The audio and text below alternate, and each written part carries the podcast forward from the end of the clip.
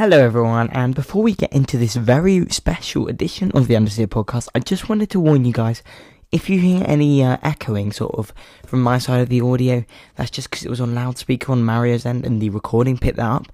Don't worry, I'm not speaking that much, but um, hope you enjoy the episode. Enjoy.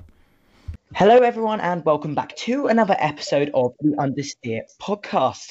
And today I'm joined by a guest who certainly needs no introduction. He's a 12 time Formula One Grand Prix winner, a Formula One World Champion, an Indy 500 winner, and a Le Mans winner, amongst many other things. It is an absolute honor to welcome on Mario Andretti. Mario, how are you doing today? Um, what sort of first, um, what first interested you about motorsport? What sort of encouraged you to get oh. started? Well, as a young lad, it's just that uh, still living in Italy. I was born and raised there, and uh, uh, motorsports being so popular uh, beginning with the in the 50s because of uh, uh, Ferrari, Maserati, Alfa Romeo being all protagonists uh, in Formula One. And uh, so as a as a young lad with my twin brother Aldo, we just gravitated to it. You know, it was something that seemed like like that was the only thing that really interested us from the very beginning. And um, and and I pursued that throughout. You know, it just uh, started out as a dream, uh, especially after seeing the very first Grand Prix at age 14 in Monza. Uh, then I guess the mold was cast at that point. I felt uh, from there on there was uh, no plan B.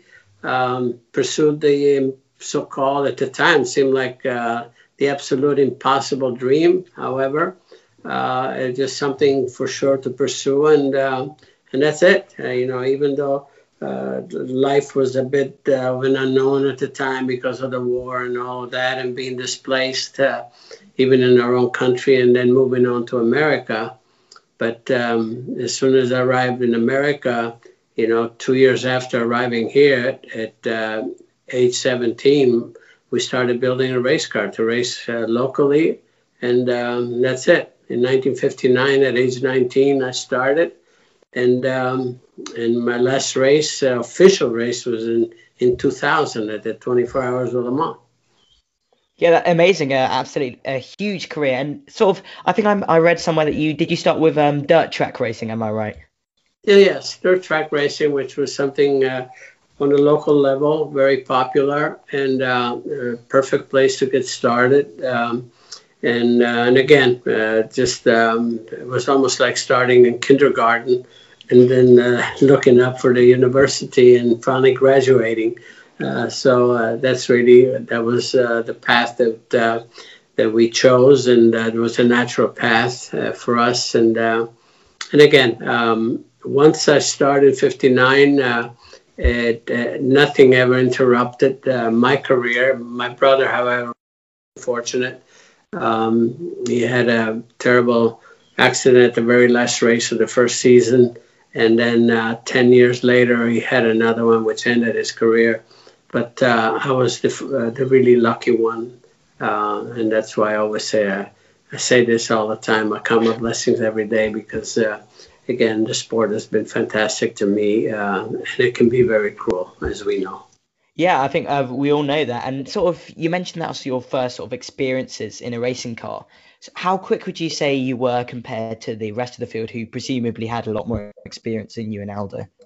Well, quite honestly, uh, I tell you, we had a very auspicious beginning because uh, uh, at the start uh, we had one race car and two drivers, and uh, so we had to toss a coin, and uh, Aldo won the coin toss, and he won the very first qualifying heat race and then the feature the very first time out. So uh, that was encouraging, as you can imagine. Obviously, um, then it was up to me to repeat that the following week.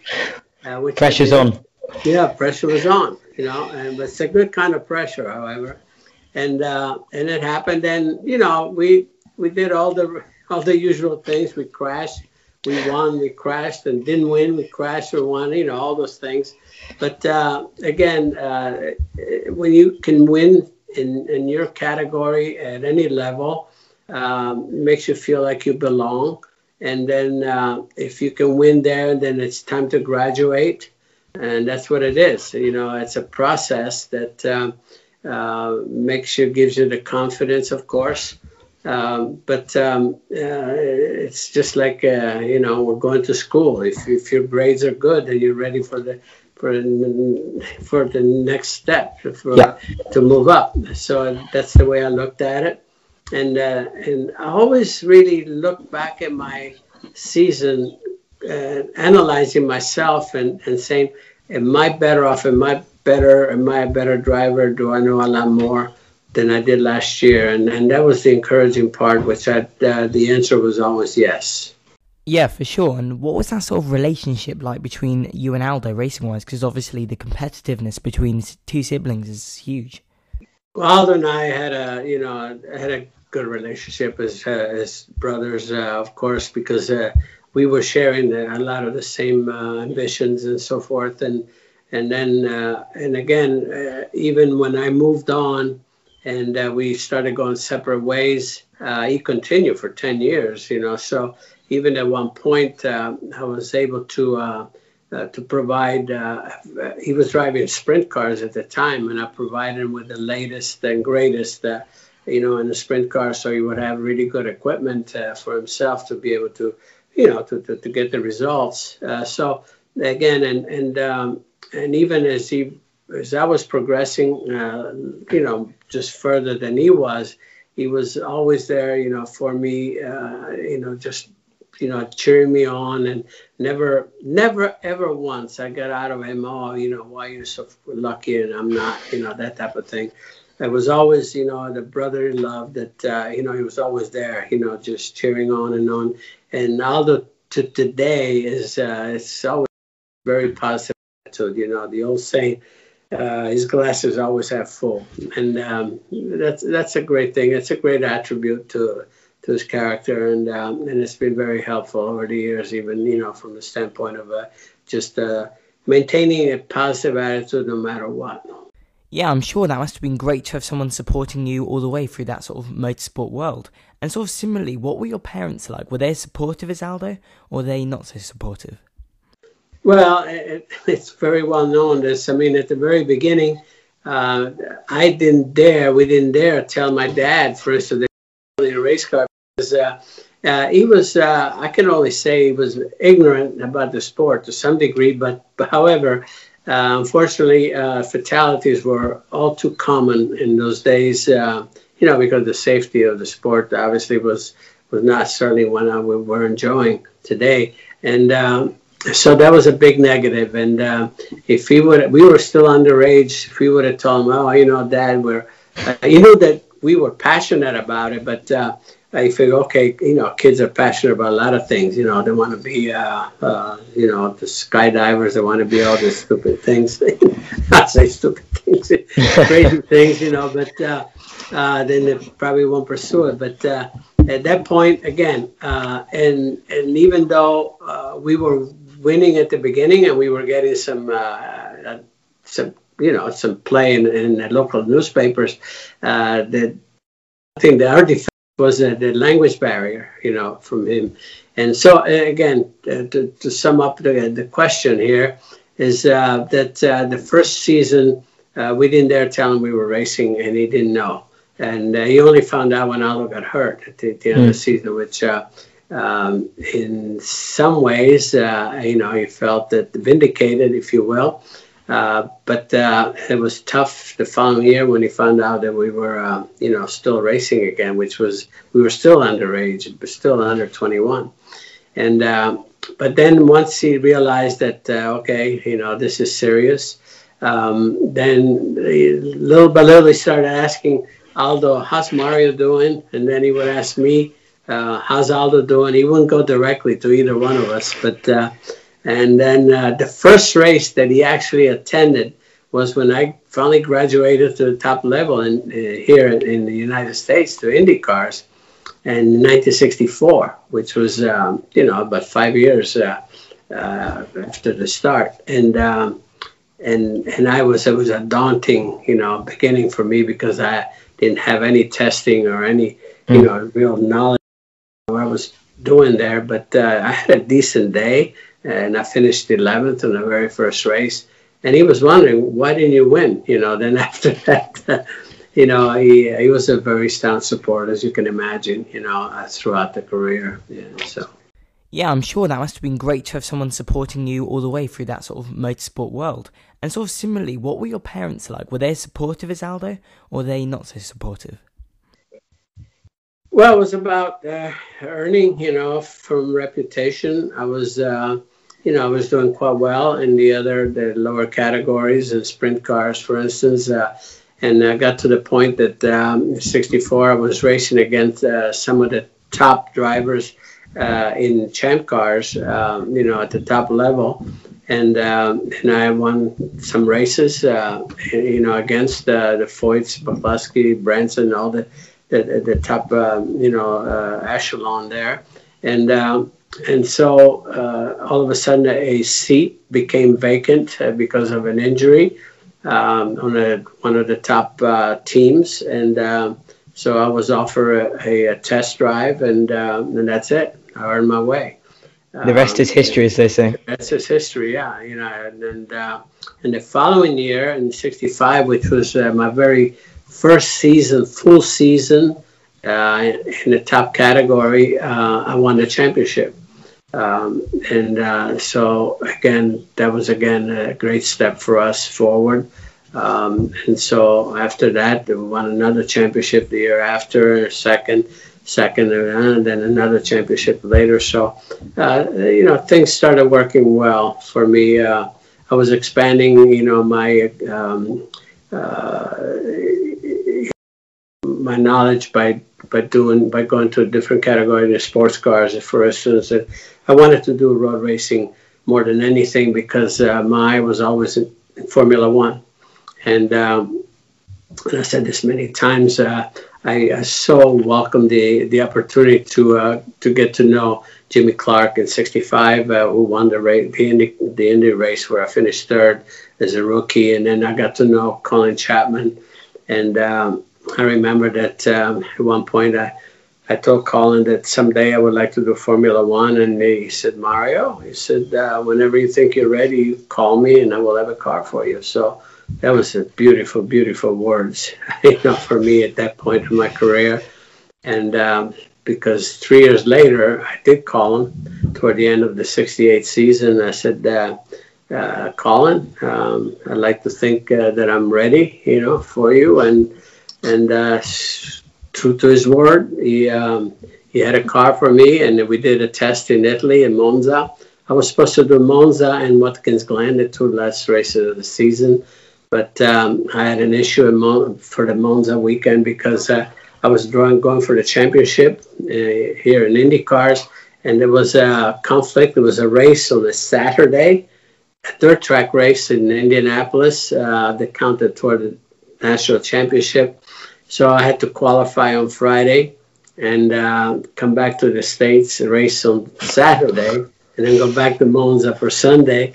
And then there was a 24 hour rule that uh, we were promised was going to be waived uh, because we were in deficit by about an hour and a half. And um, we protested by, I think, you know, Ferrari could have been the only one protesting that point. Um, and um, so they did not let me start there. I didn't get to start. But the th- two weeks later at Watkins Glen, which was my very first experience there, I put the car on pole, which was, uh, you know, obviously couldn't have been any better for me, especially being next to Jackie Stewart uh, at that point. Um, so again, it was another very auspicious beginning for me, um, you know, to feel that, okay, uh, I think uh, I can do this. At least uh, uh, I think I've proven something. So all of these moments are precious moments in your career mm. because uh, uh, it gives you that um, confidence that's so necessary to be able to go forward and feel good about yourself. Yeah, um, you mentioned uh, Colin Chapman. So what was that race um, like between uh, you and him, sort of over the years that you obviously got that winning car in '78? We'll come on to that. I had a fabulous relationship with Colin Chapman. Uh, he was uh, absolutely fantastic for me uh, uh, in every way. Uh, very incredibly supportive, uh, he tried to give me everything that I needed. He always would to his drivers, but again, I had a really, really couldn't have been a better relationship, you know, for for a human being or a driver, you know, myself. We we were good friends, but at the same time, on a on on the business side, uh, you know, it was just uh, he was giving me everything that I that possible uh, for me to to get the job done. So um, yeah, I look back, and this is another precious moment in my life. Yeah. Um, if we can move back just a little bit to IndyCar, if you don't mind. Um, obviously, you've had you've, we mentioned an Indy 500 winner. Um, how did you sort of deal with a bad luck that came about through? Uh, I think it was the over 20 times that you entered the um, Indy 500 because you must have felt like you were going to win that after that third place in your rookie year. Yes, indeed, and in fact, uh, after I finally won it, uh, which was the only uh, the second time that I finished it, you know, four years later, my my rookie year was 65, and in, in 69, uh, the second time that I finished the race, I it, and I felt okay, God willing, if I'm still around, I should be able to win a few more. And uh, here again, you know, as you said, uh, bad luck or whatever. You know, things, uh, some things potentially, and maybe I could have controlled, some not. You know, I'm, mm. the majority, if you look back, I, I it was just uh, equipment failure. You know, primarily. Um, and when I, whenever I was uh, in a position to win, it was equipment failure. And then uh, in 1982, when uh, when I was declared a winner, um, uh, vis-a-vis Bobby Unser, uh, he definitely um, uh, he definitely had a he, I don't know, sorry for saying a cheater, but he um, the, the, there was a, a, penalty there that coming to him, you know, passing 11 cars under the yellow, and then uh, that the penalty stayed, but they decided to change the rule uh, instead of penalize them a lap, which is what the rule book said, they uh, gave him, uh, they reinstated him as a winner, uh, and they gave him a forty thousand dollar fine, which was uh, to me was ridiculous. Yeah. Today I can't even swallow that. Hmm. And then uh, the, the best thing that I must say because of that, the following year, I at the end of the drivers' meeting in Indianapolis, I asked the race director, Tom Binford. I said, Tom, uh, are the rules different, changed from last year? He said, nope.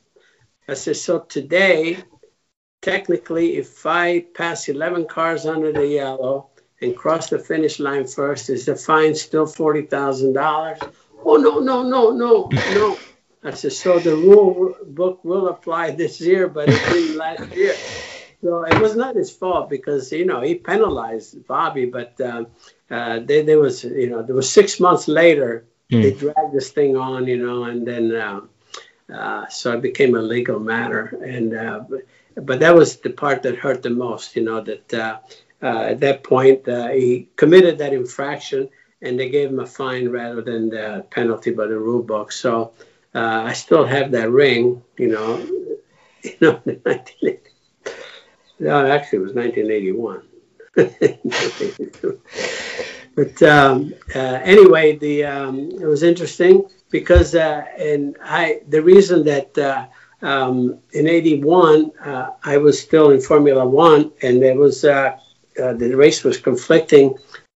Time was conflicting with Monte Carlo, and so I had to have somebody else qualify the car. So I started last in the race, and then you know, I had a, I was second on the track, but uh, um, you know, I technically, if he wouldn't have passed 11 cars on the yellow, could have been a different story because you know there was a big distance between us uh, in the last stint, and uh, I still finished second. You know, fairly close to him. Um, but um, again, uh, still a satisfying event for me uh, from from last place. Um, and then later on, in uh, I think another one that really stings very, very much today is in 1987 uh, when I had Adrian Newey is my um, race uh, race uh, engineer.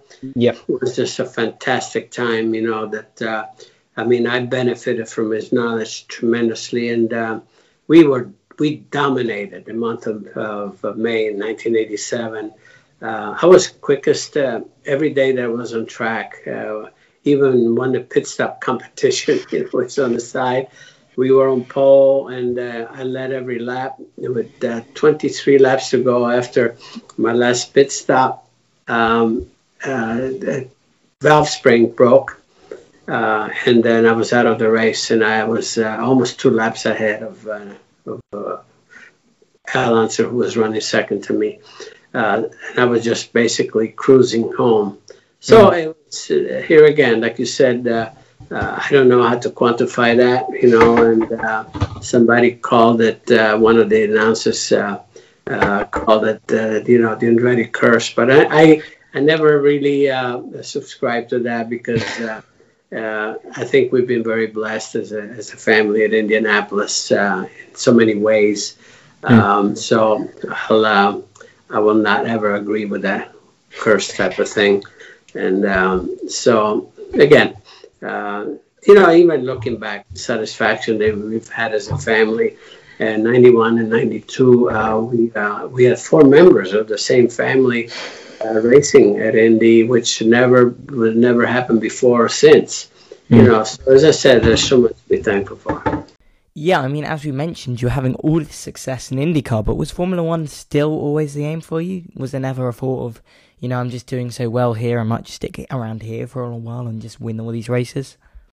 No, no, Formula One was always in the back of my mind, and uh, and and again, uh, I had to weigh certain opportunities, uh, but uh, I always felt that uh, I wanted to myself to devote a part of my career to Formula One to satisfy you know, my ultimate dream, quite honestly. And uh, and you know, things worked out that way. Um, it started out part time, you know, in, in '68. Then I drove some one or two race '69. Then in '71, I, I won, um, you know, my first South Africa, yeah, yeah, South Africa, and then and but I had you know on and off experiences to decide you know, I was getting up on the age, you know, up in my uh, middle 30s and so forth. And uh, so I figured I better decide. And, um, and the opportunity came up then finally to join Colin.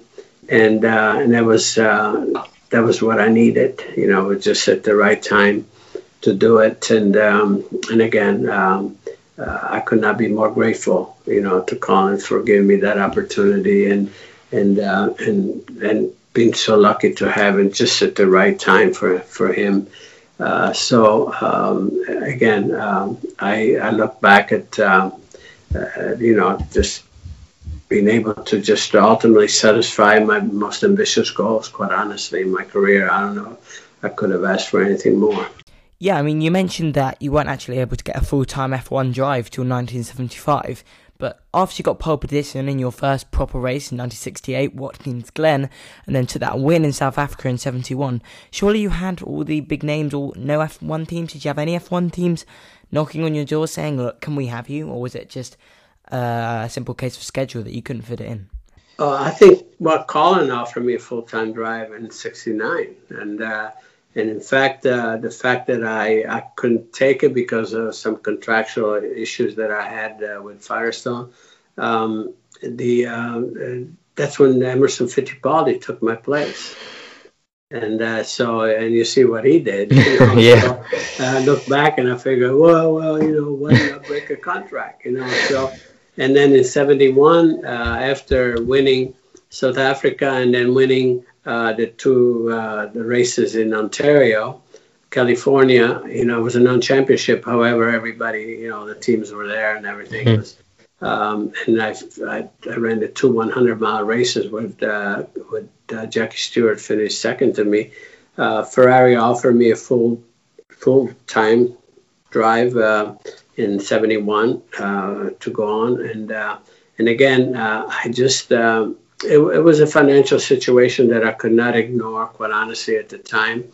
And uh, so I, I just I couldn't take the job. And then whenever I was free to do it, then the seat was not there for me. Uh, mm. So there was just one opportunity after another that didn't just come about.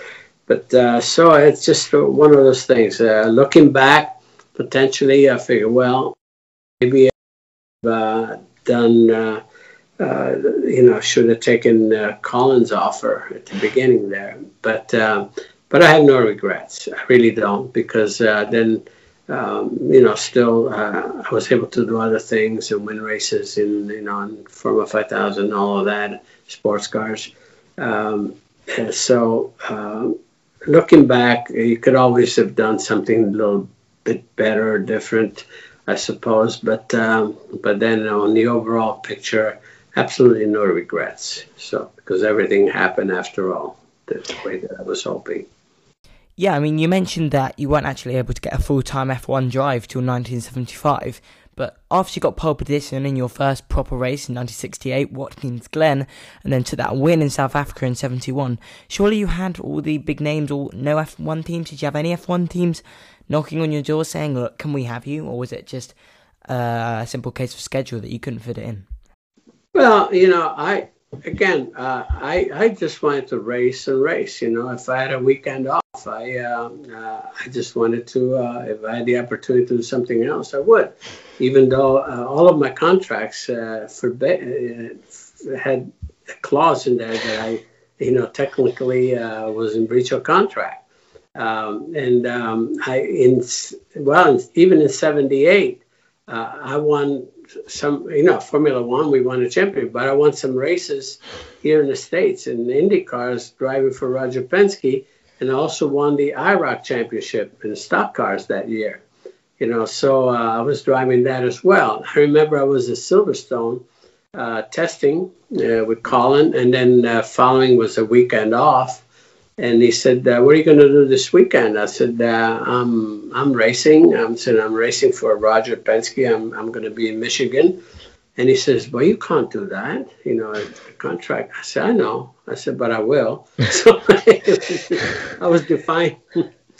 I, I never argue with that clause in my contracts because I knew that there would have been a long argument. So I just let him put it in there. But I always, uh, you know, uh, I always breached it and I never got fired, so I guess that I had a pretty good record with that. but uh, you know, every time you have a contract with a uh, with a primary um, activity uh, for your students, you're always going to have. They're always going to protect themselves. You can't do this. You can't do that.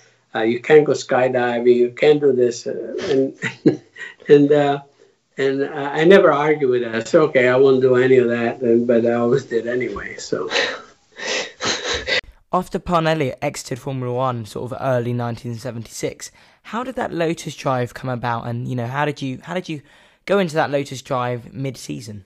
Well, that that was just uh, an event that again it came from the sky because uh, um, uh, it it was the the day after I was actually I, will I'll tell you the scenario. I was in Long Beach at the beginning of the '76 season, uh, whereby um, uh, right on the grid, uh, Chris Economaki, one of the announcers, came over and put the mic in front of me. He said, "Hey Mario," I said, uh, um, uh, "What's your reaction that this is going to be your last Formula One race?" Uh, I said, "What?"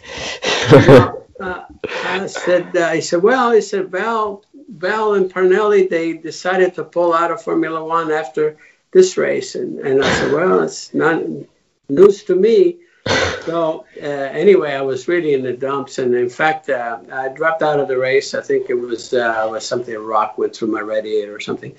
And uh, the next morning, um, I was having breakfast by myself uh, at the Queensway Hilton, you know, just nearby, and so was Colin.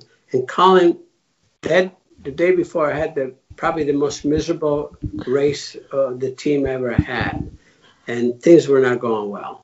And um, so I'm looking at him, he's looking at me. And I, I said, Can I join? He says, Yes, of course. You know, so we were talking, and I said, Colin, I said, uh, I'm actually out of Formula One. I said, As of today. I said, uh, and he said, Mario, I said, I wish I had a decent car for you. I said, Our car is not very good. He said, I wish I had something to offer you. And I said, Well, I said, um, Do you have a spot for me? He said, Oh, of course. I said, um, I said, let's go for it. I said, uh, you know, okay, we have a car as a car, so we'll make it better. And uh, and then we shook hands. We didn't even talk about any contract, anything at that point. We shook hands and said, okay, be there in the next race. I said, I wanted, I want to remain in Formula One. Right now, mm. I hmm. made that commitment last year that now is the time for me to stay in Formula One and uh, that was the best thing could have happened to me and it happened by accident you know so uh, there was providence from upstairs that put us together and, uh, and so uh, that was it that was the beginning of, uh, of, a wonderful situation between us and quite honestly we made the car better and better because uh, i had a couple of podiums before the end of the season and then then winning the last race in japan was obviously a, a great finishing of that particular season. Uh, and a pe- people would say, well, you know, I was kind of uh, weird, was uh, wet and all that. But you know what? I was on pole in the dry, so I was not by accident. And um, and we won it. We won it well. We won actually we, by more than a lap. And um, so and that launched, you know, a Lotus uh, you know created a lot of energy for the team, you know, to uh, uh, to you know, they come up with a lot of 78 and 77, which was really a great step forward aerodynamically and everything. And, and you know, if it would have been for uh, uh, engine uh, reliability, quite honestly, in 77, that should have been an easier championship than even 78 for me. Uh, Lotus 77 was a fabulous car. Um, but nevertheless, uh, it, um, it all worked out in the end. So. You mentioned the 1976 Formula One season, probably the most one of the most infamous uh, Formula One seasons of all time due to the Rush film being made about it. But what was it like being around that Hunt and Lauda rivalry? Well, you know, when you're there, you just do your own thing. You know, it, uh, yeah, rivalry was a good rivalry. Actually, they were good friends. So rivalries are good. That's good for the sport. Uh, you just sometimes wish you could have probably mixed, been more pro- part of it. Uh, but I was getting closer and closer to being part of it, quite honestly. Uh, and uh, then unfortunately, you know, Lauda's accident at, at the Nürburgring, you know, obviously, uh, you know, disrupted a lot of things. However, uh, from my standpoint, all you do is you try to do your own thing, you know, and try to improve your position. And, um, and I think we were definitely gaining as far as being more and more competitive. That the record shows that. So that's it. I uh, the rivalry in itself, you know, is something that uh, uh, you know you're hardly even aware that's happening. You know. Yeah, you mentioned that 1976 Grand Prix at the Nurburgring. Um, I'm not sure if you've seen the film Rush or if you remember much of it. Um, but in the film, at the start, um, before that Grand Prix, there's a, like a driver's briefing where Lauda wants to cancel the race um, because of the torrential rain conditions. Um, was there such a driver's briefing before, and if so, how accurate was the film? As drivers, we did request, if not canceling, if they would just delay the race by maybe half an hour because there was a total downpour. I mean, it was a deluge. And, uh, and that's what we were hoping to have a slight delay. And uh, organizers denied that. They said, uh, We're on television and uh, and uh, we cannot uh, we cannot do that. They they they, they deny that to us. So again, the film portrays you know the usual Hollywood things. You know, they, I think it was a very interesting film, but a lot of things did not happen, like you know the, the, the drivers meeting at the Nurburgring and so forth. That what they're claiming that never happened. Uh, I mean, I was there, and uh, and then and then I see at the end there that, that on the on the uh, pylon, uh, they uh, they never even they showed uh, James finishing third, you know, and then winning the championship at one point, but never even showed. They only showed second for second. They never even showed my name that I won the race. So thanks, thanks a lot. We should uh, make a request for them to re-edit the film and uh, get your name back in there at the end. Yeah. So um, anyway, um, but again, the, you know, talk about the film. The film is a film. You know, they uh, mm. they always have to try to uh, dramatize certain things, and uh, I think the um, you know. Um, uh, it, it, it, was interesting. I think the casting was really well done. You know, was absolutely. Mm. Yeah, it was one, one of my favorite films. It was wonderful casting there for sure. Yeah. Yeah, you mentioned driving a Formula One car around the Nordschleife. What is it like driving one of those Formula One cars around the Green Hell? Well, that's probably the most challenging part of anyone's career, quite honestly, because obviously the length and uh, and the fact that um, you know very few drivers probably can claim that they they really know it well. I never felt I really knew it well because uh, uh, some of uh, my outside activity precluded me from really studying that place, which I, you know, to lament that to this day. Um, I should have spent more time, even in a regular car, you know, during the week, just go really learn the nuances uh, of the Nurburgring.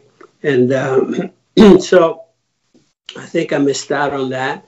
But again, uh, I'm just so fortunate. I'm so happy that I've had that experience, however, that I've been there, that I've done that because uh, it's one of, it's got to be one of the most daunting Formula One uh, circuits in the but and I'm had the taste of it.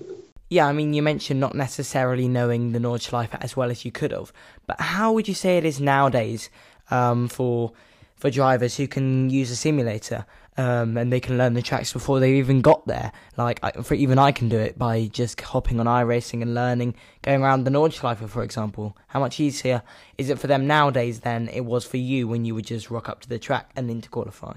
Yeah, I mean, of course, uh, times change. You know, I wish I would have had a simulator, you know, in those days, uh, going there cold turkey. You know, um, yeah, it's uh, today uh, like any other time.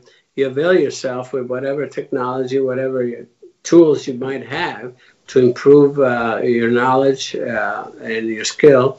you know, to be able to perform well. So it's the simulators are just another wonderful tool to advance that. And um, yeah, uh, I think it uh, puts your mind at ease a lot more, even though, you know, the simulators today, especially, they're so uh, uh precise and, and uh, so very close to reality. Um, but um, um, again, it's a step forward for sure. I just wish I would have had that knowledge. And mm. but uh, the other thing is uh, the simulators are available to anyone, so it's yeah. not any real specific advantage, just another tool to make available for yourself. And uh, it would only be a tremendous advantage if you only had it for yourself. you know, which, yeah. Which is not, not um, reality. Yeah, and as you previously mentioned, in 1978, you would uh, go on to win the Holy Grail, if you like, um, the Formula One World Championship in that Lotus 79 wing car. And also, what was it like um, managing the demands of a championship winning season? And what was it like also driving one of those ground effect cars brought by Colin? Well, you know, it's like I said, it, was uh, an advantage in some ways, and uh, we didn't have a total, total advantage in the sense that we had some issue, braking issues, uh, brake problem, and other things. But overall, we had the package, and we made the most of it. So uh, again, as a racing driver, uh, all you do is uh, try to extract 100% of what you have under you. You know, that's your job. And um, things started going together and, and the championship, you know, was looking better and better, you know, obviously that's always encouraging. And um, so, again, my uh, ultimate goal in my career was uh, becoming a reality, you know, throughout that season. I, uh, I had just the memories of the season prior that I felt, uh, you know, uh, we we need we we deserve this because the year before, like I said, I dropped out of so many uh, races where I was leading. All I had to do is just win one of the races where I was totally in the lead and would have been the champion, world championship. You know, mm. so I said uh, uh, we got to finish these races. You know, and uh, and obviously we did, you know, uh, enough anyway. And um, and so, uh, yeah, gratifying is uh, probably I don't know if that describes the, the feeling, but um, yeah, it is the ultimate feeling for for a racing driver. I think uh, uh, there's so many things that have been satisfying. You know, another thing like, uh, for instance, in '77 you know how much of a feather in the cap of a racing driver Formula One is to win your home Grand Prix. Yeah. 77, 77, I won the US GP at Long Beach, which is uh, my home Grand Prix. Also, I won my native Grand Prix, which is uh, the Italian Grand Prix in Italy. You know, so you talk about the satisfactions that I derive along the way, you know, at different times where I didn't even, even at the time, I didn't even realize how important that was to me. Yet later on, you do when you start reflecting on it. So mm. you can see that how much, uh, you know, how many good things came out of, uh, you know, my experience in Formula One. Yeah, and what was it like driving those ground effect cars? I mean, I've seen people, I've read people describing them as bombs on wheels. What were they like to drive? It's hard to. The, the, the best description I can give you, you know, every racing driver wants to be quicker through the corners, and that's what uh, downforce uh, gives you. And the ground effects uh, provides ground force, with downforce without the penalty, uh, you know, the um, uh, the drag penalty. Uh, so it's it's a great benefit, of course, and and and again, it's extremely satisfying from a driver standpoint to achieve that. Um, you know, you, everything you try to do in a race car in the setup is to try to go quicker through the corners, and um, and aerodynamics are probably the most efficient part, you know, f- to achieve that, and. And so, uh, you know, with Colin uh, the, the, way you know this down ground effects didn't even start. You know, at the beginning, it was something that was that just worked out because of the, the, the shape of the car that was worked out with the side pods and so forth. But uh, anyway, it's it's a I could write a book about how all of that came about. Quite honestly, uh, could be very interesting. Uh, but um, but as you can see today, that's where uh, racing cars uh, all uh, have uh, as a feature, you know, the ground effects, and um, that's that's free downforce ground effects. Yeah, and finally on Formula One um, topics, uh, you mentioned that you did some work under Ferrari, sort of bits and bobs. Never managed to uh, get that full uh, full season drive. But what was it like working under someone like Enzo Ferrari? Was he supportive? Uh, was he a dictator, as I've heard some people uh, liken him to? Well, more appreciated about Enzo Ferrari was through and through uh, a racer. He just uh, he just lived and breathed, uh, you know, just uh, motor racing. That's all that uh, mattered in his life.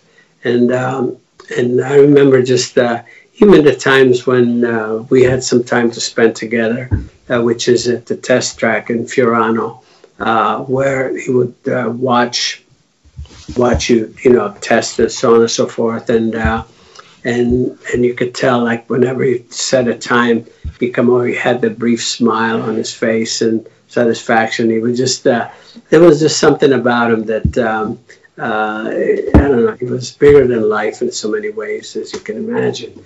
Um, and um, the relation that I had with him was one on one. and not everybody had that opportunity, quite honestly but I think that the fact that um, I spoke the language, I think, helped a lot. And uh, as you can see, uh, uh, in later years, there weren't too many uh, Italian drivers actually driving for Ferrari. So um, he didn't have to have an interpreter with me, mm-hmm. with him directly. And, and uh, that was something very important for me, which uh, to, to today I hold very dear, quite honestly. but as you say, he was demanding for sure, but uh, here's a man that you could tell why did he love even uh, Gilles Villeneuve so much because uh, and Gilles Villeneuve made a few mistakes, you know, and so but he he never faulted a driver for just really driving, having his heart out just mm in front of him, just giving everything that he went, even flirting with him 101 percent. Um, he just uh, you could tell that he uh, he he just he appreciated that. And um, I remember, the, I, I got to tell you, the first time that uh, I ever had the opportunity to actually meet him, I told the story a few times, but in 1969, and that was for the 1,000 Ks in Monza. I was uh, teamed up with uh, uh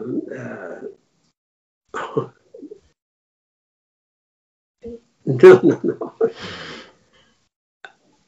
Oh my goodness, I'm having a blank in my.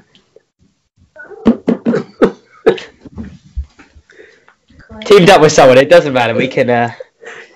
Anyway, and uh, and and I uh, and, anyway, I uh, uh, during practice, I, um, um, I, I crunched the front of the car a little bit, and um, and and I figure, well, this is it. I mean, my I better just get on the next plane back to the states, and I came back in the pits, and uh, and he was he was actually had a brief smile on his face, and, I, and he knew that I was trying so hard, you know, to be quicker than my teammates, you know, and so I, I read something right there that uh, you know he would not fault me for trying harder, you know, and uh, and so uh, anyway, uh, it just that's the way the character, you know, that's the way he was. He just uh, he, he never faulted you for trying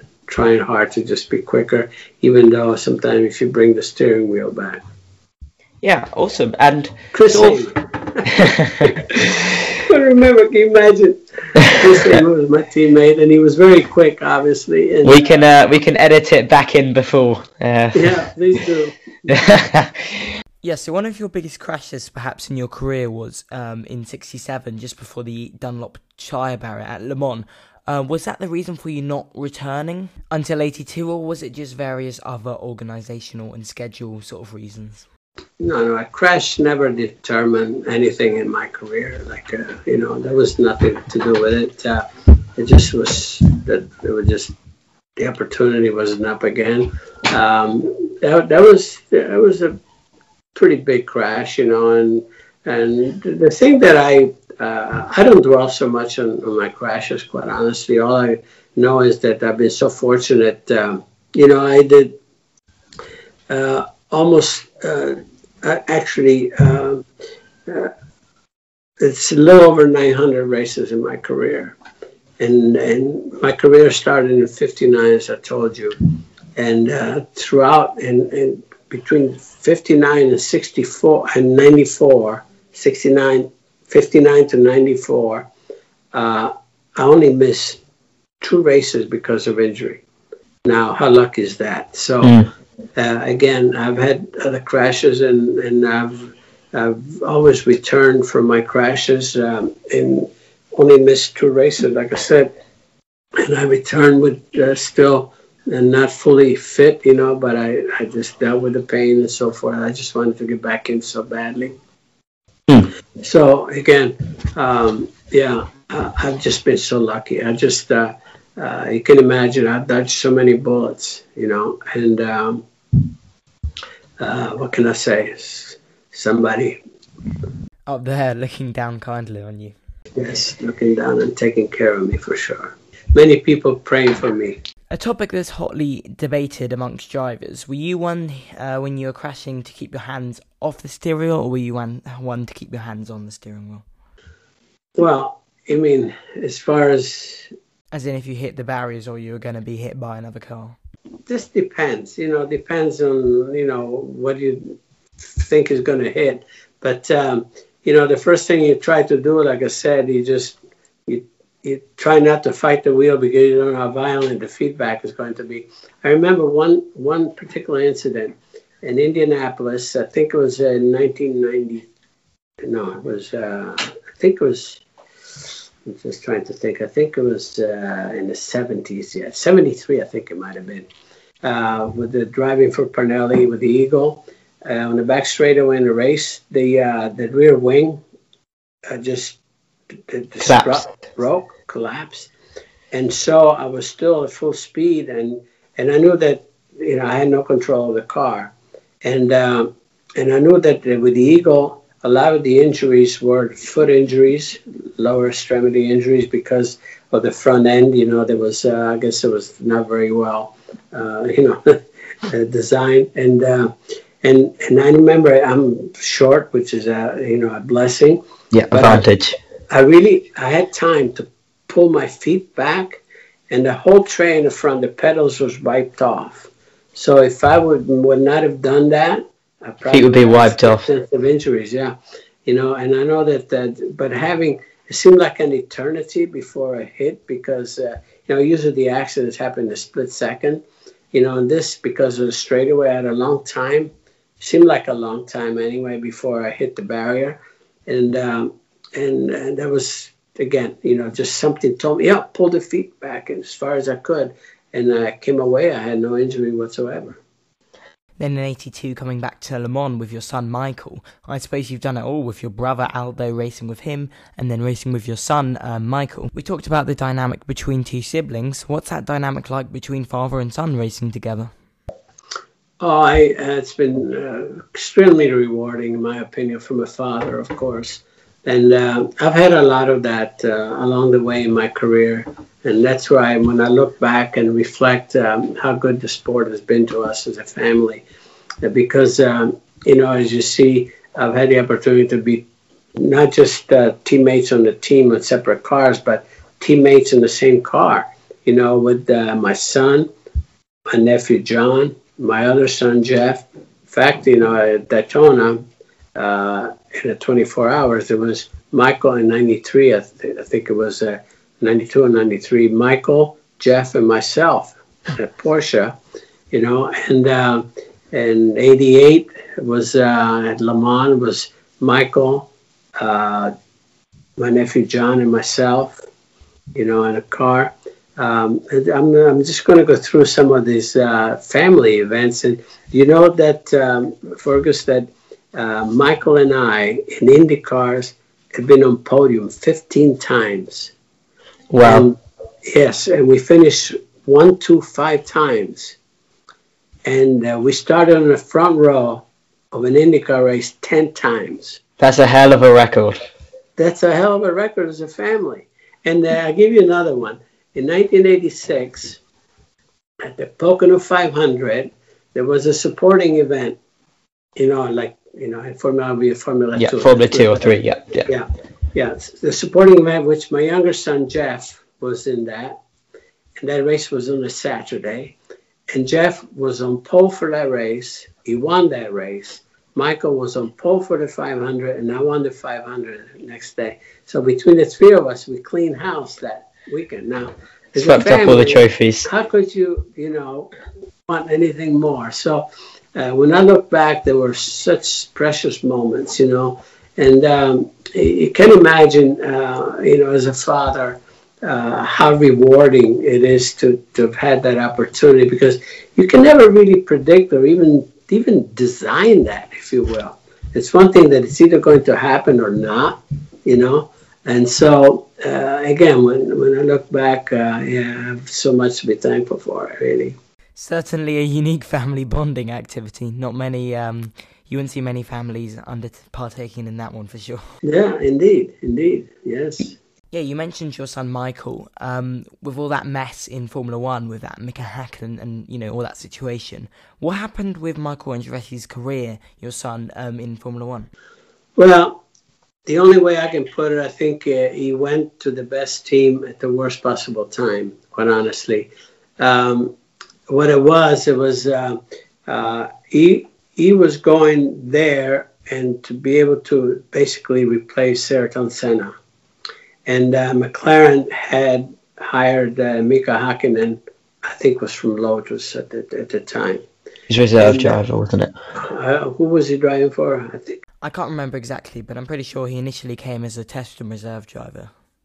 Yeah, but at the same time, you know, he uh, uh, he was going to be the sets was going to be Michael and Mika Hakkinen, the way yeah. I understood. And then the deal with uh, Williams never materialized for uh, Ayrton. So uh, here you had uh, uh, Michael which was there, you know, with considerable, uh, I would say, stipend, you know, contract, you know, and he had two big contracts that uh, McLaren had to deal with. And here was Mika Hakkinen basically almost for free on the on the sideline. So uh, there's a story here that could be written, a book could be written on this situation. I can tell you that.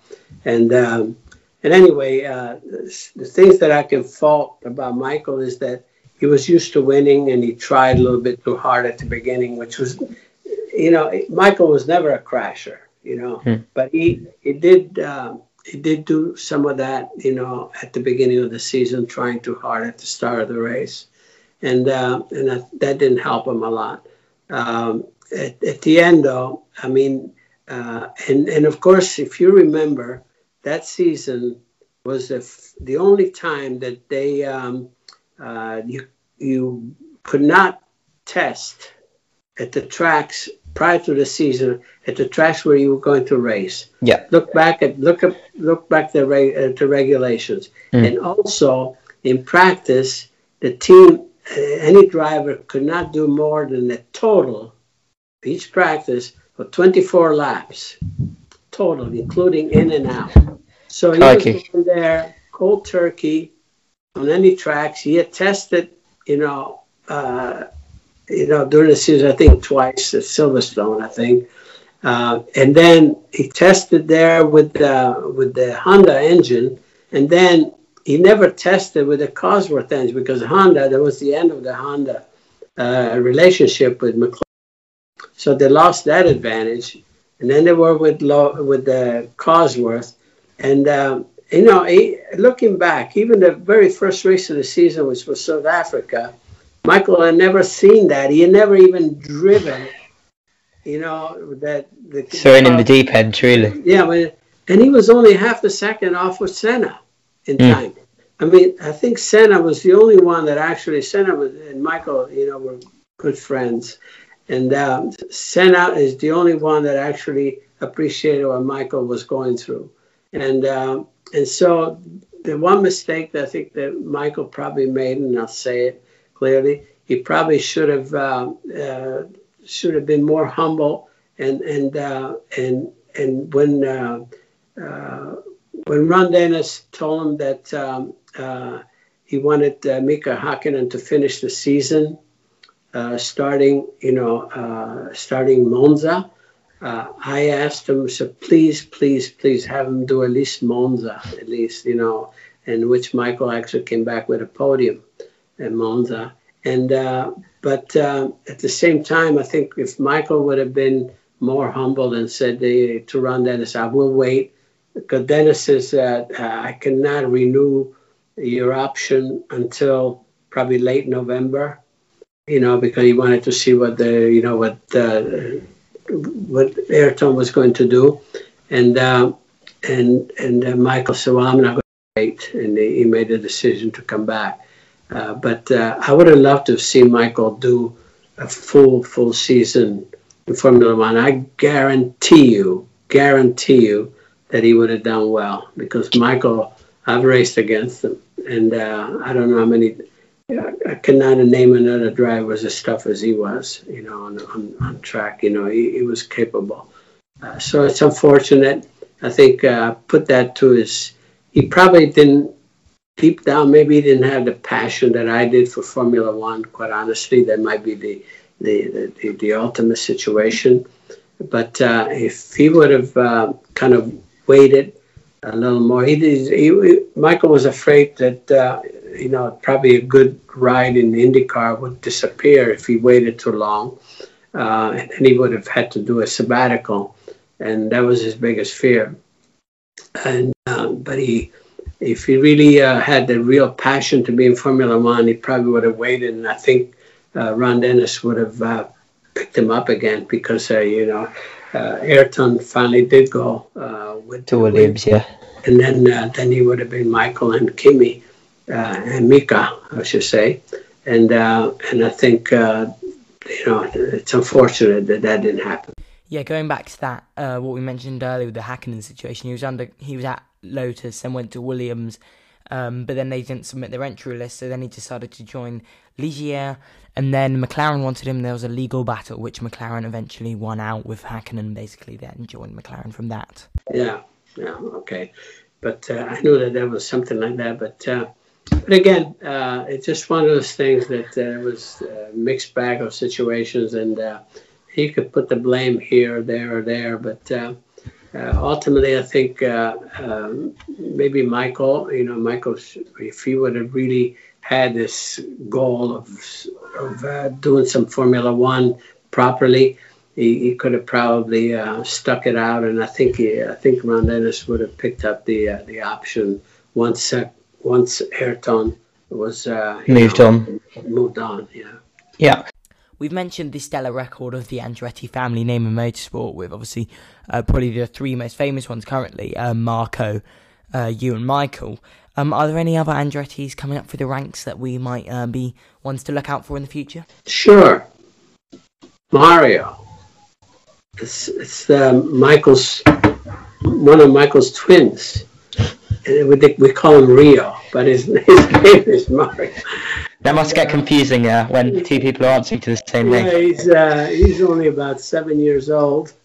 But, uh, oh my goodness, he's out there, you know, with, uh, uh, he, he- he's on a simulator already. But he's, uh, uh, I, I s- I see potentially that uh, that might be the, the next one, next of the Andretti's uh, to, to pursue this. There you go. Maybe one day Junior Mario will be on the podcast as a Formula One driver. Who knows? Who knows? Yeah.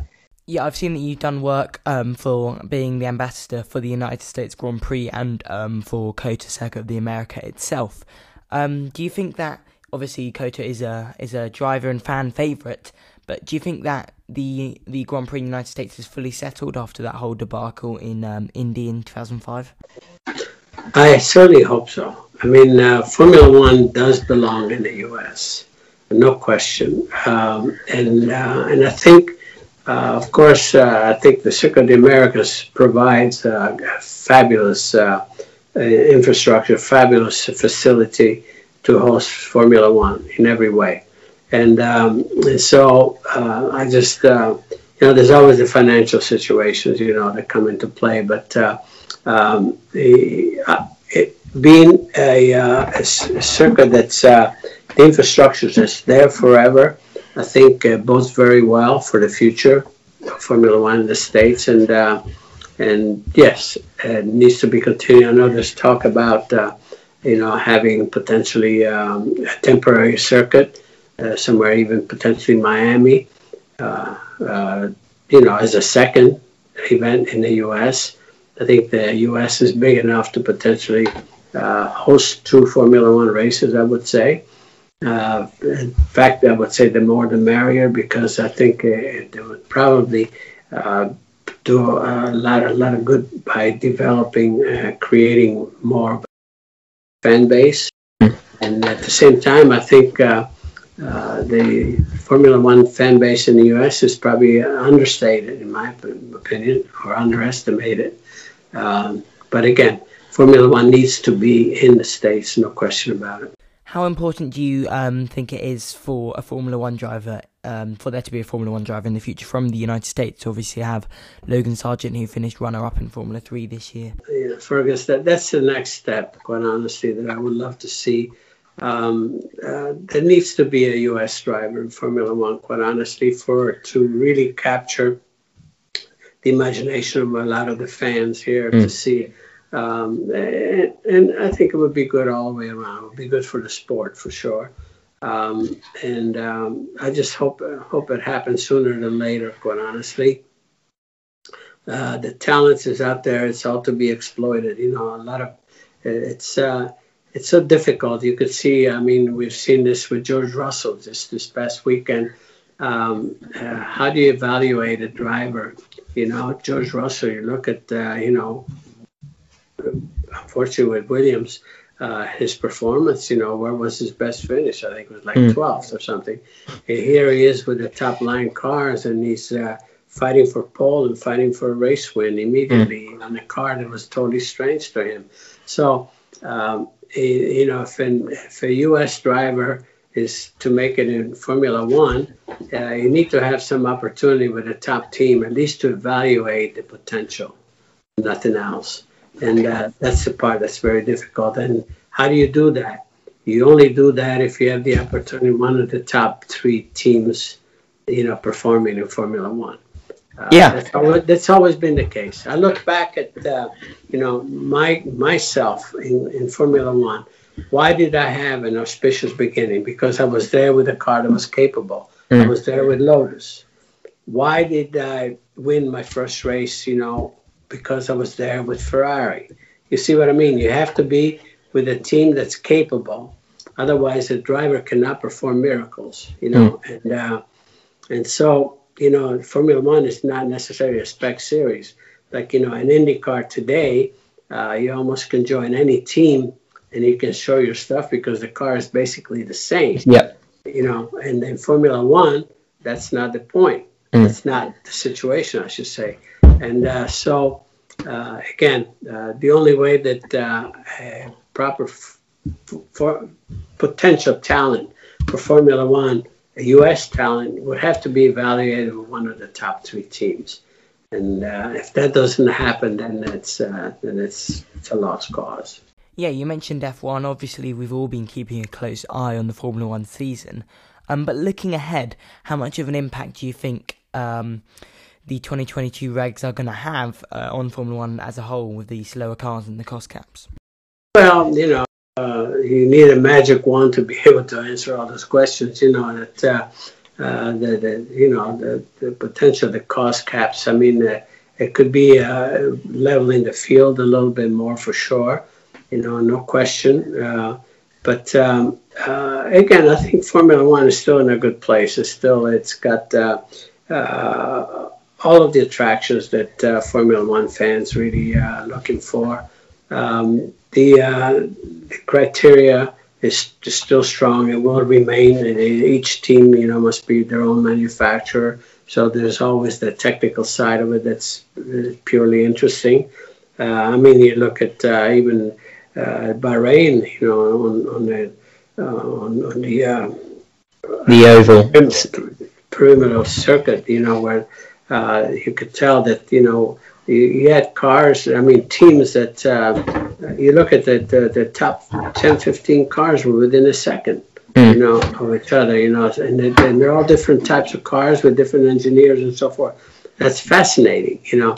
And um, so, again, uh, yeah, the dominance of, uh, of Mercedes is something that uh, makes it very predictable, just like when Michael Schumacher was winning all the races with Ferrari, yeah. You mm. know, and uh, and that's nothing Nothing new. Nothing new in Formula One. When you look back, McLaren had dominance, Williams had dominance. Ferrari had dominance. Lotus so, as well. Lotus, of course. So again, uh, it's uh, that's the way that the situation can be in Formula One, and it puts the onus on the other teams to uh, to, to, to catch up. Uh, I think the the interesting aspect of Formula One, but for the fan base, uh, especially the strong Ferrari fan base around the world, is to see how Ferrari will regroup for next year. You know, historically, Ferrari, like anybody else, has been up and down. You know, mm. and Mercedes not always been up at the top either. You know, yeah. so, um, so again, you're just going to wait for the moment that uh, somehow the some of the teams that uh, you expect uh, to be up there will reach a sweet spot, you know, they'll reach something and uh, and start fighting back. Um, so uh, there's going to be a lot of anxiety for next year to see just uh, uh how Ferrari will do. You know, how much they you know they will gain. There's hmm. some driver movements, you know, that's going to be able to uh, to see. Uh, be interesting. So there, there, there's always something interesting to look forward to, and and it's definitely there. So. Um, um, yeah, Formula One, you know, is in a good place, no question. Yeah, you previously mentioned Adrian Newey. Um, how many of the current F1 drivers do you know and maybe keep in contact with, and sort of, do you have any influence at all in the paddock? Myself? Yeah. Well, I don't know if I have any influence in the paddock. I'm not sure if I understand the question quite honestly, but uh, uh, you mentioned Adrian Newey. I mean, he's very much a protagonist in Formula One, as you know. um, if I were a driver, uh, to have a, a, someone like Adrian who design a car that I was going to drive, I'd feel pretty good about going into the you know season. So um, you know, Adrian Newey was just uh, has been uh, magical. You know, for every team that he's ever uh, been part of, we could see that. Um, as a driver, obviously, uh, that's who you would always like to have on your side, you know, or Adrian Newey or someone just like him. You know, it's uh, those are the ingredients that are necessary to be able to perform. With the recent surprise announcement in the last couple of weeks of BMW pulling out Formula E, um, do you have any inside information on whether Andretti Autosport will continue in Formula E, and what's your opinion on the future of electric racing? Well, you know, it's um, uh, all I know from Michael that uh, uh, his intentions are, I think, uh, to remain. Uh, but obviously, when you have uh, manufacturers in there, you have to align yourself with the manufacturer. Mm. You know, and so he, he's waiting and seeing. He's very anxious to see what the future could be there. He's a uh, he has still a season ahead of him to be able to put all those uh, potential opportunities to bed. Um, and um, as far as the future is concerned of Formula E, um, uh, I don't know how to say it, uh, but uh, I will say it. I'm not a total fan of that. I think, uh, you know, there's a place for Formula E for electric cars and motor racing, but uh, I, I, think um, I don't know uh, the spectacle of uh, the engine noise is half the spectacle in, in motorsports, no question. Um, and uh, so, uh, from a, from that standpoint, I think that uh, a racing car that makes noise will still be something that would be supreme for me. Maybe they need to stick uh, speakers on the back of the car with the old the V with the old engines uh, back in 1998 all that sort of time. Anyway, everyone, that's it for the episode. It's been an absolute pleasure and honor having you on Mario. I hope you have enjoyed this chat as much as I have. And if you're not already, please make sure you are following Mario on the relevant social media. I think it's just uh, Mario Andretti on Twitter, I believe, right? On, on Twitter, yes. Yeah, make sure you're following um, Mario on Twitter. Yeah. And Instagram, it's Andretti Mario. Yeah, so as I said, make sure you are following Mario on all of those. And please be sure to, uh, there'll be, all the links will be in the description. Please be sure to check them out. Make sure you're following uh, me as well. Uh, my links will be down there. And make sure you're following Gus. Unfortunately, he wasn't able to come on. I'm sure he was gutted after he had a bad throat and he couldn't actually speak. So uh, hopefully he's feeling better by the time this comes out. And anyway, if you're on Spotify, please follow. If you're on Apple, please leave a five star rating and subscribe. Do all the good stuff. Comment down below if you're on YouTube, and have a great day and stay safe. Bye bye. Bye bye.